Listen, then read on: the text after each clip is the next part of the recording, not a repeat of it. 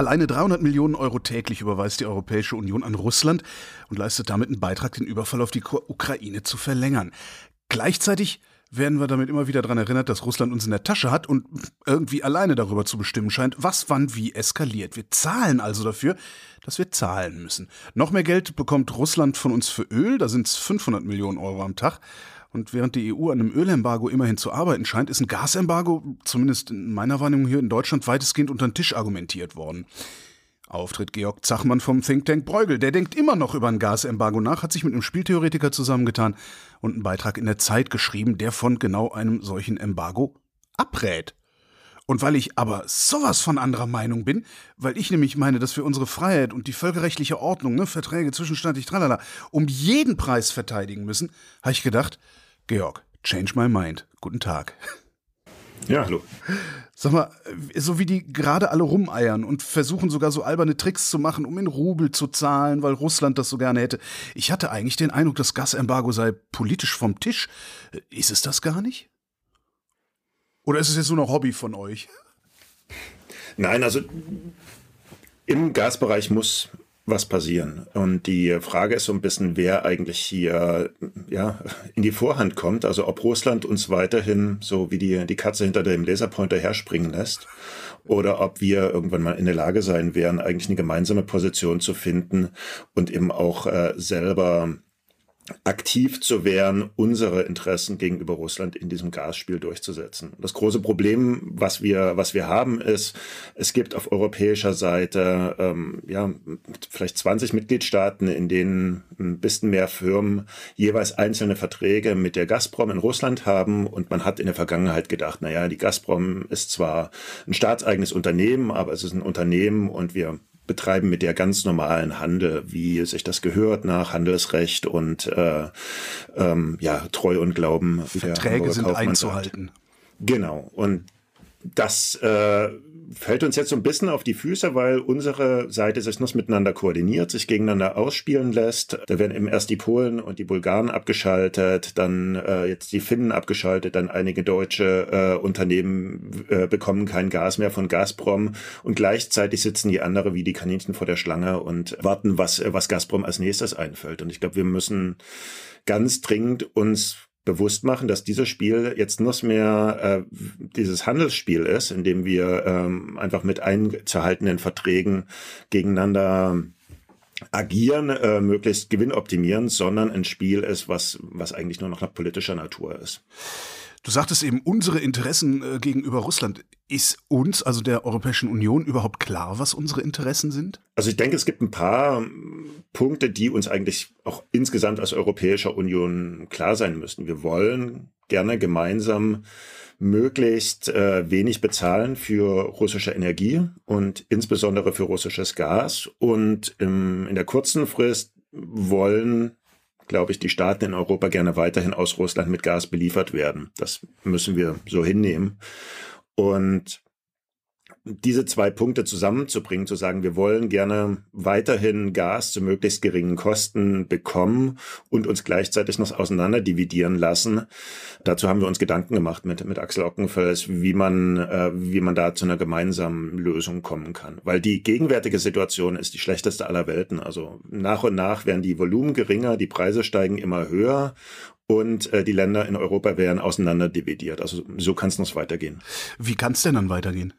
Na, wir haben überlegt, dass das dass eigentlich der erste Schritt müsste sein, dass man die Verträge auf europäischer Seite, eben diese, ich muss nochmal nachschauen, 25 oder so äh, Verträge bündelt unter einer, unter einer Person oder juristischen Person, die in all die Verträge auf europäischer Seite Einblick hat und die im Endeffekt die Strategie gegenüber Russland festlegt, die dann eben sagt, okay, entweder wir kriegen diese Mengen und dann aber nur zu diesem Preis und wir bezahlen in Rubel oder wir bezahlen das in Rubel, aber dass das eben wenigstens eine Einheitlichkeit hat. Und der nächste Schritt könnte sein, dass man dann sagt, okay, jetzt lösen wir eigentlich diese ganzen Verträge alle ab und sagen, die, äh, ihr Russland habt einige der Verträge gebrochen, deswegen gelten die anderen Verträge für uns auch noch mehr.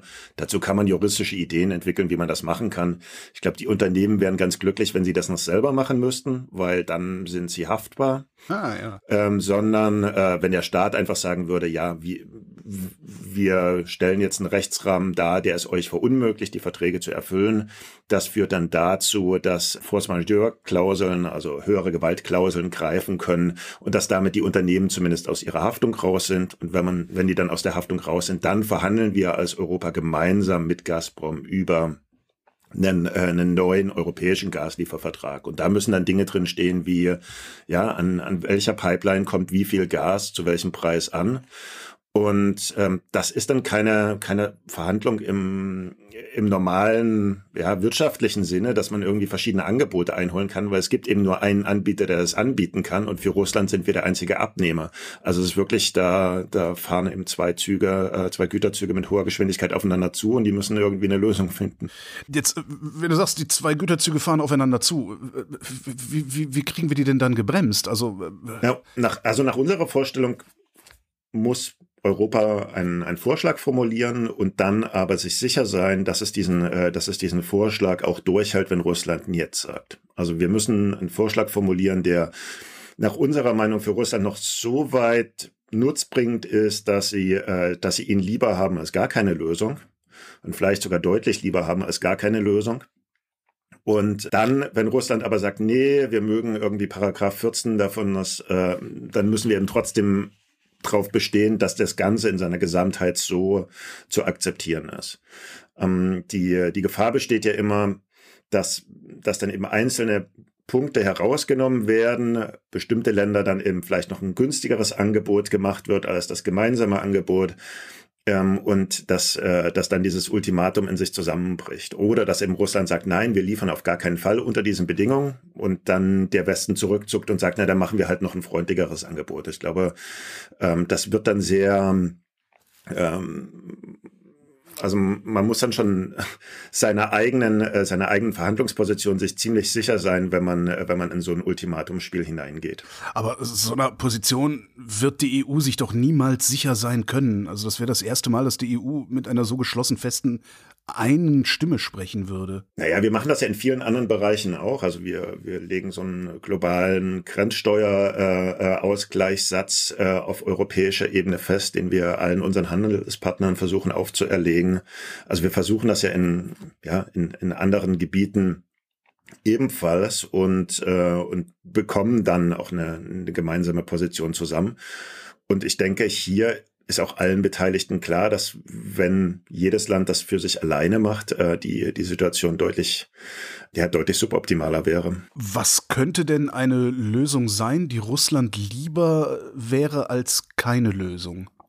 Also ich denke, man kann dann verschiedene äh, Kombinationen aus, äh, aus Mengen und Preisen benennen, die für Russland immer noch attraktiv wären. Weil also die Alternative, vor der Russland stehen muss, ist äh, entweder eben zu diesem zu dieser Kondition zu liefern, also sagen wir äh, ja was weiß ich, 50 äh, Milli äh, Milliarden Kubikmeter im Jahr zu einem Preis von, von 50 Euro pro Megawattstunde. Oder eben jedes, jede, jede andere beliebige Kombination.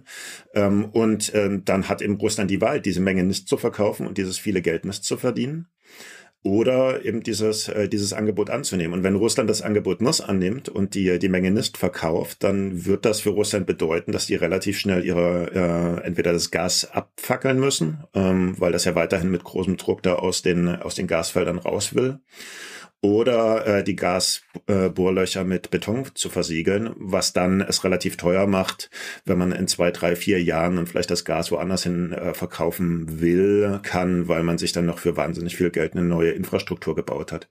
Allerdings auch da die Erwartung ist eigentlich noch da, dass Russland jetzt in der nächsten Dekade unbedingt in der Lage sein muss, signifikante Volumen zusätzlich aus den in Anführungsstrichen europäischen Gasfeldern äh, dann nach, äh, nach China zum Beispiel zu verkaufen. Die Megawattstunde kostet im Moment um die 100 Euro. Du hast eben 50 Euro gesagt. Das heißt, ein akzeptables Angebot für Putin wäre niedriger als das, was er jetzt sowieso bekommt? Der wäre doch blöd, wenn er das eingehen würde. Also der, es wäre doch viel schlauer, wenn er jetzt 1000 äh, KGB oder FSB, wie es heute heißt, Agenten losschicken würde, um Europa zu unterminieren, auf das sie nicht mit einer Stimme sprechen. Also in der Vergangenheit, also in den letzten Jahrzehnten, wurde üblicherweise das Gas für um die 15 Euro, also 1,5 äh, Euro pro Megawattstunde an an Europa verkauft. Wahrscheinlich äh, haben es Kunden in, in Deutschland teilweise noch günstiger bekommen. Und im Corona-Jahr hat Russland auch für 12 Euro pro Megawattstunde noch, äh, noch Gas weitergeliefert. Also die, die Schmerzgrenze, äh, wo sie dann wirklich gar nichts mehr liefern wollen, liegt, äh, liegt äh, vergleichsweise niedrig. Also sie machen mit 50 Euro pro Megawattstunde zum Beispiel immer noch einen wahnsinnig guten Deal. Ähm, also sehr, sehr viel höhere Gewinne wahrscheinlich als vor, vor zwei Jahren. Und nichtsdestotrotz müssen wir irgendwas anbieten, was, äh, was eben auch attraktiv ist für, für Russland, wenn wir die Chance haben wollen, dass, das, äh, dass da Gasmengen weitergeliefert werden. Und die Alternative dazu, zu sagen, naja, wir, wir wollen eben gar kein Gas mehr kaufen und äh, wir, wir stellen jetzt das Komplettembargo auf, da haben wir eben ja, gesehen, dass im Bereich Öl und im Bereich Kohle, wie die Embargo-Diskussion in Europa gelaufen ist, das sah dann so aus, dass es sehr lange Übergangsfristen gab, äh, dass sich das dann, ähm, und beim Gas gibt es ja die Diskussion, dass man bis 2027 aus russischem Gas aussteigen will. Aber in der Zwischenzeit, äh, ja, ist der, ist der Krieg gut finanziert. Ließe sich sowas auch bewerkstelligen, wenn nur ein Land das machen würde, ein großer Abnehmer Deutschland zum Beispiel? Dass nur Deutschland sagt, so pass mal auf, wir machen das jetzt, wir, wir verhandeln da jetzt neu. Weil, ich, wenn ich ehrlich bin, ich sehe nicht, dass die EU das schafft, da mit einer Stimme zu sprechen, weil irgendjemand wird immer ausscheren. Im Zweifelsfall wir. Ja, also ich denke, nur Deutschland wird sich schwer tun, ähm, weil äh, dann wahrscheinlich Russland gerade eben an die, an die anderen weiterliefert und wir dann in einer Situation sind, wie wir es heute auch so ein bisschen haben, dass Polen ja beispielsweise kein russisches Gas mehr bezieht, aber dann im Endeffekt russische Moleküle über die Nord Stream 1 eben dann doch noch nach Polen äh, kommen. Also äh, die äh, polnischen Gasimporte, die ja jetzt noch stattfinden, sind im Endeffekt ja auch noch russisches Gas. Und wenn, wenn Deutschland äh, dann so ein Angebot macht, dann kann ich mir gut vorstellen, dass Russland das dann ablehnen würde. Und das Ergebnis davon wäre, dass Deutschland dann einen höheren Preis bezahlen würde für russisches Gas, was über Österreich nach Deutschland kommen würde. Also ich glaube, es müsste dann schon eine breitere Front geben. Ähm, ob die Front jetzt wirklich alle Mitgliedstaaten umfassen muss, ich glaube, das ist noch unbedingt notwendig. Also wenn man, äh, wenn man unbedingt das haben möchte, kann es, glaube ich, auch problemlos möglich sein, das zum Beispiel ohne Ungarn zu machen oder ohne Österreich. Ihr diskutiert außerdem oder denkt außerdem darüber nach, äh, einen Zoll einzuführen äh, auf Energieimport. Wie, wie, wie würde das funktionieren? Der Gedanke ist, dass dieses Preisultimatum jetzt in der kurzen Frist eigentlich die, äh, die einzige sinnvolle Lösung ist, weil. Moment, das Preisultimatum äh, ist, ihr verkauft zu 50 oder wir wollen nichts mehr von euch haben, ne? Das war das. Genau. Okay.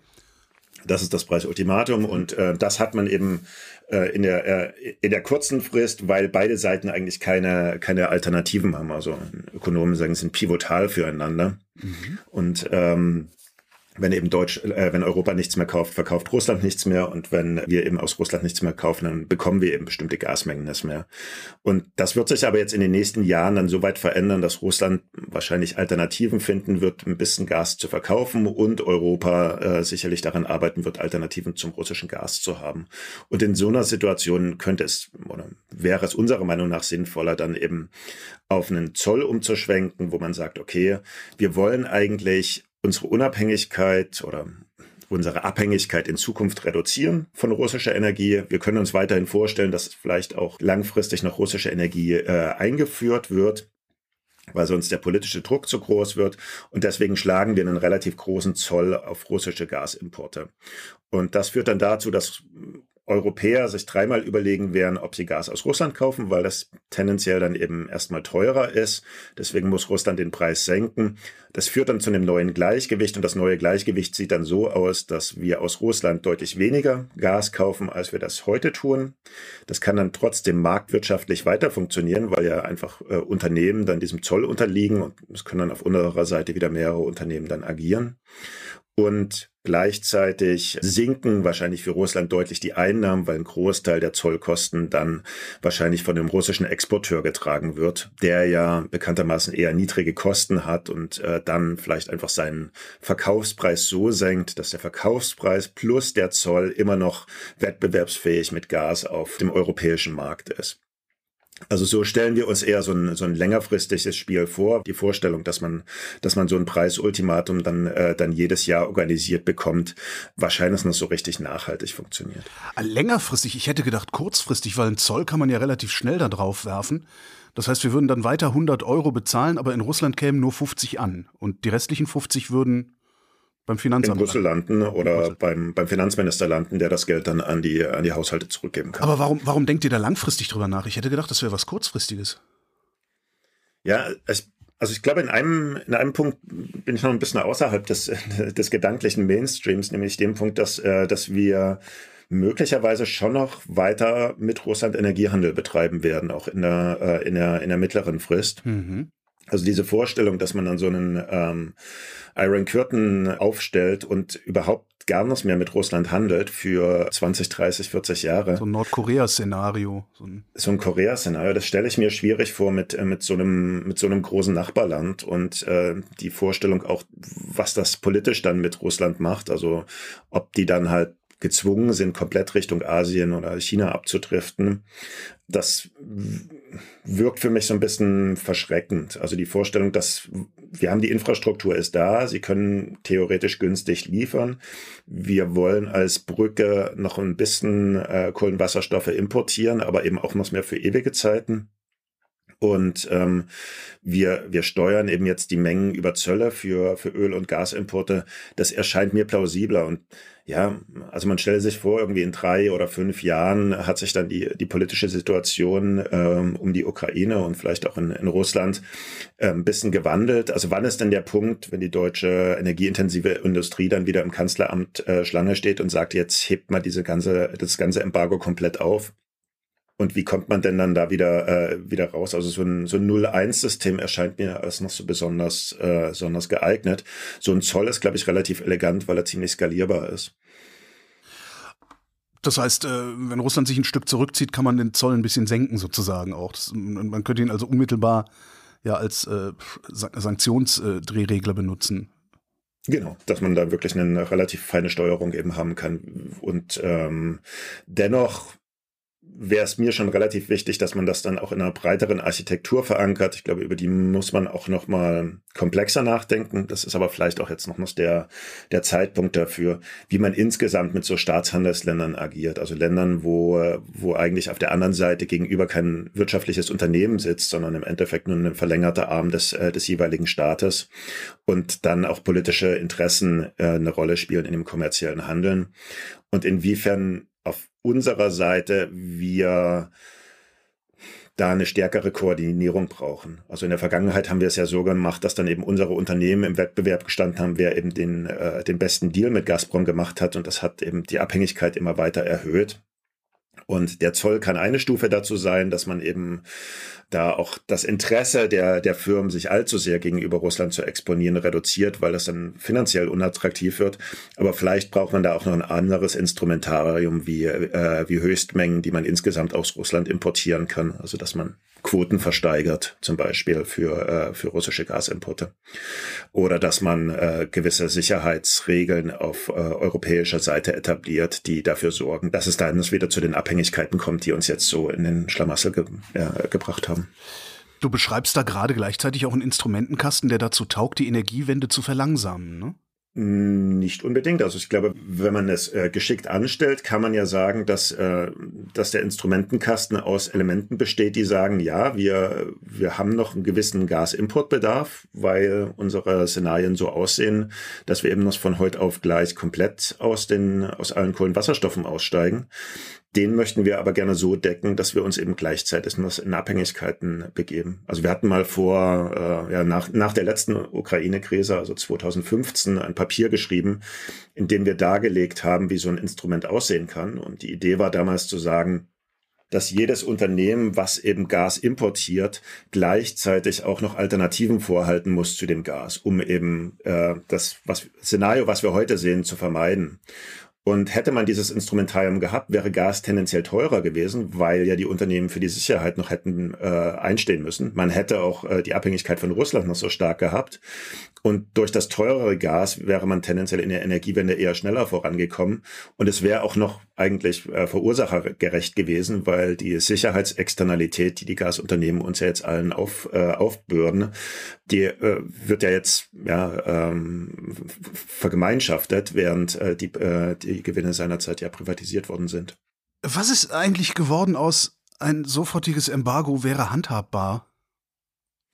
Das ist ganz wichtig. Also wir müssen uns absolut sicher sein und wir müssen das absolut vorbereiten, dass wir den Lieferstopp gut überstehen, weil nur mit der Drohung, dass wir den Lieferstopp gut überstehen, können wir glaubwürdig gegenüber Russland ein Preisultimatum durchsetzen. Also oh, das ist eine, ja, eine absolut notwendige Bedingung, dass wir auf den Lieferstopp vorbereitet sind. Und da ist aus meiner Sicht auch noch Luft nach oben. Ähm, es ist einiges passiert. Die Importe von verflüssigtem Erdgas sind nach äh, unserem letzten Gespräch nochmal deutlich gestiegen. Also wir sind jetzt irgendwie fast jede Woche über drei Milliarden Kubikmeter LNG-Importen.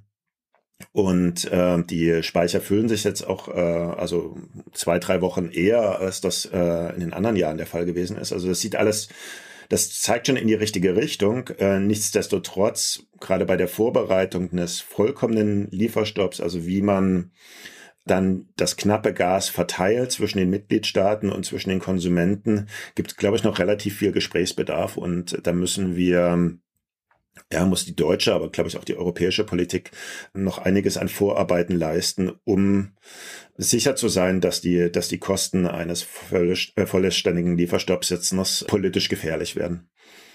Wobei, das haben wir in Deutschland ja, glaube ich, gerade ganz gut hingekriegt mit dem Energiesicherheitsgesetz. Ne? Also das, das, wird im Zweifelsfall so teuer, dass wir Verbraucher alle im Kalten sitzen, damit die Industrie noch genug Gas hinten raus übrig hat. Naja, die, die große Schwierigkeit ist ja, dass äh, in, in Deutschland ja nur eine gewisse Gasmenge da ist, also die wir da irgendwie in die Speicher vielleicht reinpumpen können. Und danach ist man auf Importe äh, angewiesen. Die einzigen Importe, die wir wirklich direkt bekommen können, sind vielleicht die aus Norwegen.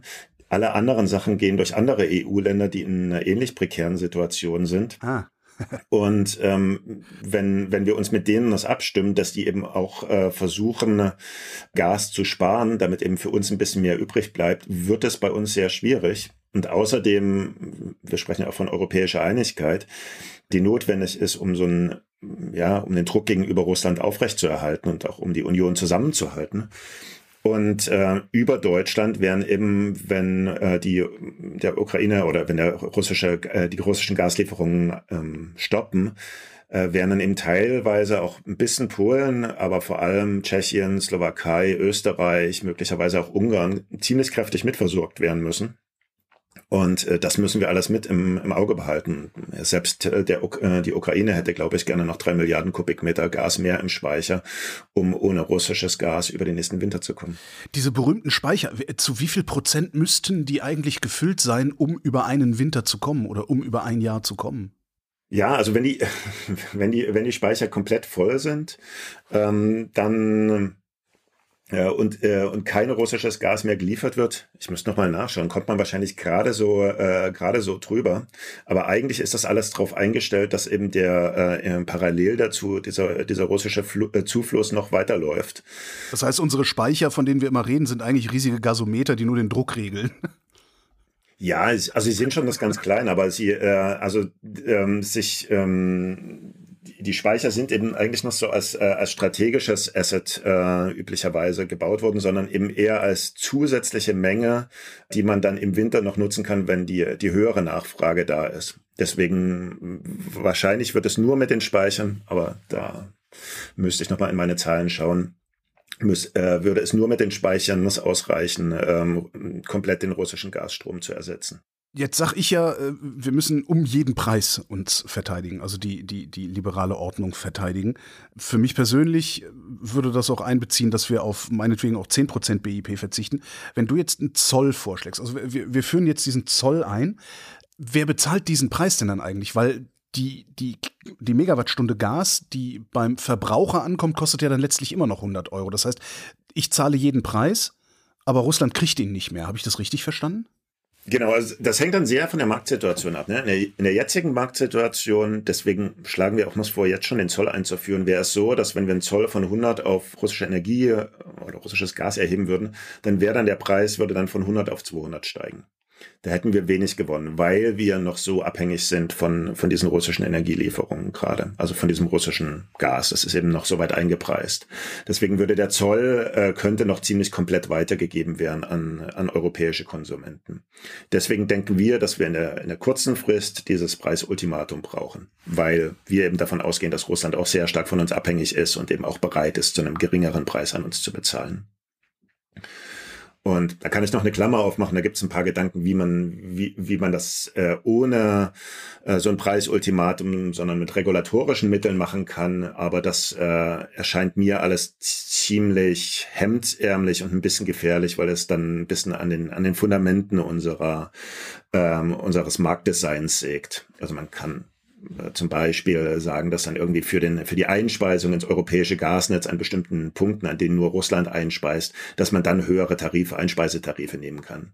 Oder man kann sagen, wir kappen jetzt den, äh, den, den Preis an der Gasbörse, dessen Preis russisches Erdgas geknüpft ist und könnte darüber dann eben Russland äh, ein bisschen Butter vom Brot nehmen das Problem dabei ist, das sind eben jeweils Tools, die wir eigentlich für unseren Gasmarkt ganz, ganz nützlich gefunden haben. Und wenn wir da mit so Spielereien anfangen, dann erscheint mir das in Anführungsstrichen ein bisschen, ja, wie so, so eine äh, russisch eben, dass man irgendwie versucht, so, äh, so rumzutricksen an der Stelle. Und ich glaube, das ist ein, das nachhaltig. Ich glaube, da sollte man ehrlich sein und ein, ein wirkliches Preisultimatum durchführen, wo eben dann auch äh, europäische Politik dann auch seine Verantwortung einfach nimmt. Und das muss an, an, äh, an die Unternehmen irgendwie auslagern Lage, die in einer ziemlich schwierigen Situation sind. Ich glaube, äh, so diese Gasunternehmen, die, die hin und her pendeln zwischen einerseits macht doch alles, was erlaubt ist und andererseits ja, aber moralisch ist das noch so richtig.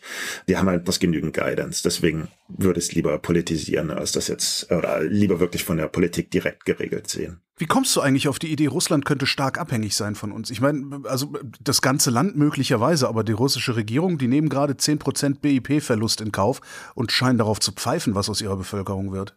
Also die, die stehen dann eben vor der, vor der Frage, ob sie das machen, was sie, was sie jetzt machen, uns Gas liefern zu immer noch vergleichsweise hohen, äh, hohen Preisen dann etwas niedriger als jetzt oder eben äh, oder gar kein Geld mehr einnehmen. Und also meine meine Hypothese wäre schon, ähm, also ich bin jetzt kein Experte der der russischen Staatsfinanzen, dass diese Einnahmen sehr gelegen kommen den russischen Finanzen, weil ähm, wir einen Großteil der Zentralbankreserven quasi aus dem Rennen genommen haben mit den Sanktionen gegen die Zentralbank und deswegen, dass äh, die, die, die Importe, die finanziert werden müssen, die Ausgaben für, was weiß ich, äh, Söldner, Waffen, irgendwelches Geld, was man dann den äh, Partnern in, in Syrien oder Mali gibt, das wird ja sicherlich alles in Hard Currency sein. Und dieses Geld können wir dann, glaube ich, schon deutlich beschränken, weil 60, 70 Prozent der, der fiskalischen äh, Einnahmen des Staatshaushaltes laufen eben über dem, den Öl- und Gassektor und gerade im Gassektor könnten wir das dann doch ziemlich drastisch ein, äh, einschmelzen. Also ich denke, das wird so sein, dass äh, Putin schon äh, sich ein paar Stunden drüber Gedanken machen muss, was, was hier passiert ist und ja, haben am Anfang des Gesprächs gesagt, es kommt auch teilweise ein bisschen darauf an, wie man in die, in die Vorhand kommt in diesem Wirtschaftskrieg. Also, dass man das immer nur dem russischen Bällchen hinterherwirft, sondern dass man eben auch selber ein bisschen dafür sorgt, dass eben auch äh, auf russischer Seite äh, ein bisschen äh, Chaos und, äh, und Panik vorherrscht, äh, dass die dann versuchen, Lösungen finden zu müssen. Vielleicht werden dann irgendwelche Lösungen gefunden werden, aber es kostet dann natürlich auch Bandbreite in der Administration. Und insgesamt also von den, von den Zahlen her kann ich mir das vorstellen, wie, äh, wie diese Mengen an Geld irgendwie kurzfristig ersetzt werden können. Bei all diesen Szenarien oder bei diesem ganzen Szenario, denkst du, ähm, das Heizen wird hier nochmal billiger bei uns? Ja, also wenn wir, äh, wenn wir dieses Preisultimatum durchbekommen, ähm, dann müssten eigentlich die, die Gaspreise bei uns sinken. Also Ach so, klar, äh, wenn wir sagen, wir kaufen für 15, äh, äh, besteuern das so, dass es 50 kostet, ist es immer nur noch halb so teuer wie heute. Ja. ja.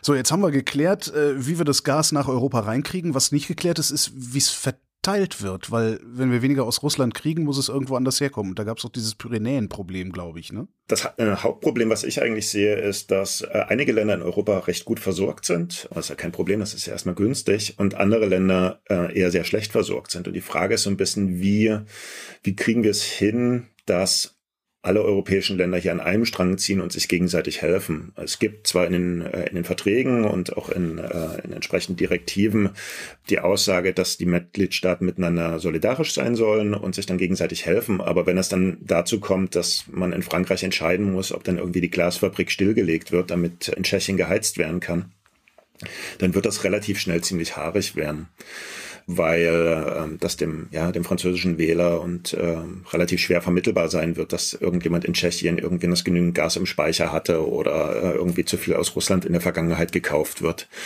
Und der Kommissionsvorschlag von letzter Woche sieht eigentlich vor, zu sagen, ja, wir, wir führen dann einen, äh, einen Preisschnitt ein, dann wird Gas nur noch zu einem, zu einem bestimmten Preis bewertet und die Mitgliedstaaten müssen sich aber gemeinsam einigen auf eine Abschaltreihenfolge. Also die sagen dann quasi, ähm, die Oma wird zu, zum Schluss abgeschaltet und das, das Glaswerk äh, bereits schon an, an fünfter Stelle. Ich stelle mir aber vor, dass das politisch enorm schwer werden wird. Ich wollte gerade sagen, also weil du hast ja immer noch das Problem, dass das französische Glaswerk für die tschechische Oma abgeschaltet werden muss.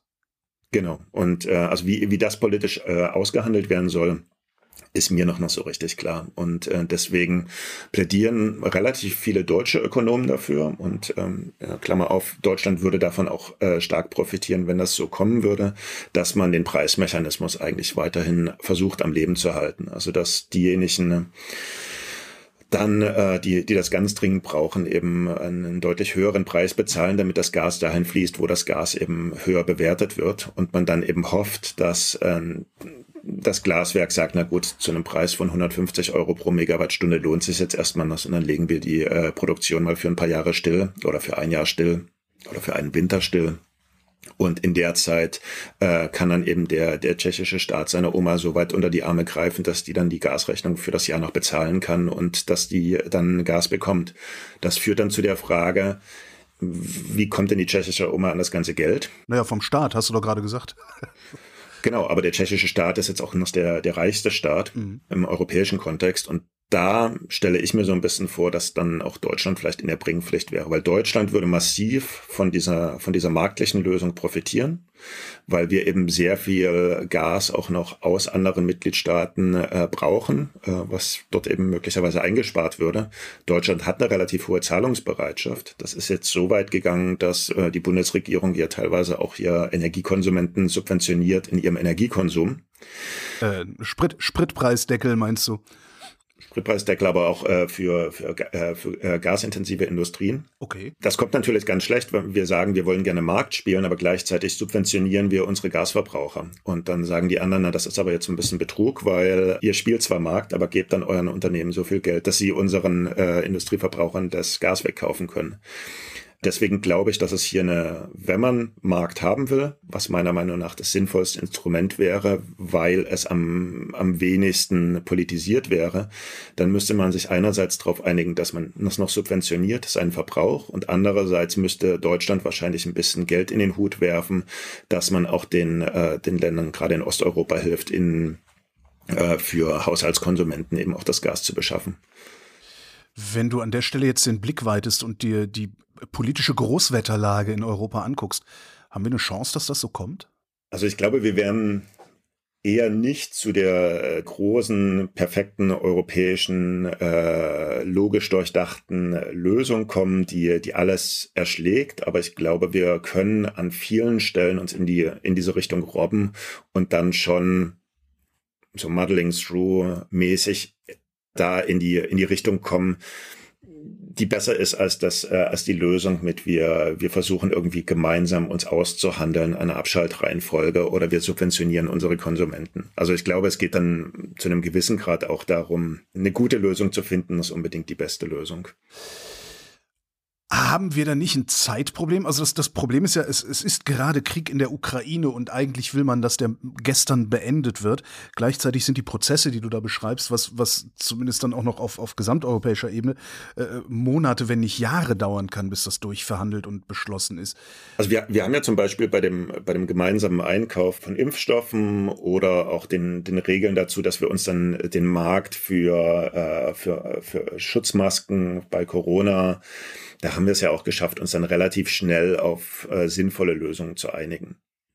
Und die waren dann auch eher ad hoc und eher kurzfristig und es sind dann teilweise eben auch nicht mehr unbedingt von der Kommission gemacht worden, sondern eben auch von den, von den Staats- und Regierungschefs. Aber ich kann mir schon vorstellen, dass wir da vor dem Sommer noch zu wichtigen Lösungen kommen können. Also ein Thema, an dem wir gerade arbeiten, ist gemeinsamer Gaseinkauf. Und da ist es eben ähnlich, dass man sagt, okay, jetzt versucht irgendwie Deutschland ganz viel Gas einzukaufen und äh, morgen werden, glaube ich, die ersten Zuschläge gegeben für entsprechende Auktionen. und dann kauft dann eben Deutschland für viel Geld Gas für deutsche Speicher ein und andere Länder können sich das vielleicht nicht leisten. Wer weiß, ob dann vielleicht sogar Gas aus Speichern in, in anderen Ländern gekauft wird und in deutsche Speicher gepumpt wird. Und das kann natürlich, das muss die Lösung sein. Und das wird, äh, glaube ich, relativ schnell allen klar werden. Und da wäre meine Hoffnung schon, dass man dann noch zu äh, genügend Zeit hat, eine gemeinsame Lösung zu finden. Aber es muss jetzt wahnsinnig schnell gehen. Also wir, wir sprechen immer noch eher im Wochentakt als im Monatstakt. Georg Zachmann, vielen Dank. Ja, danke.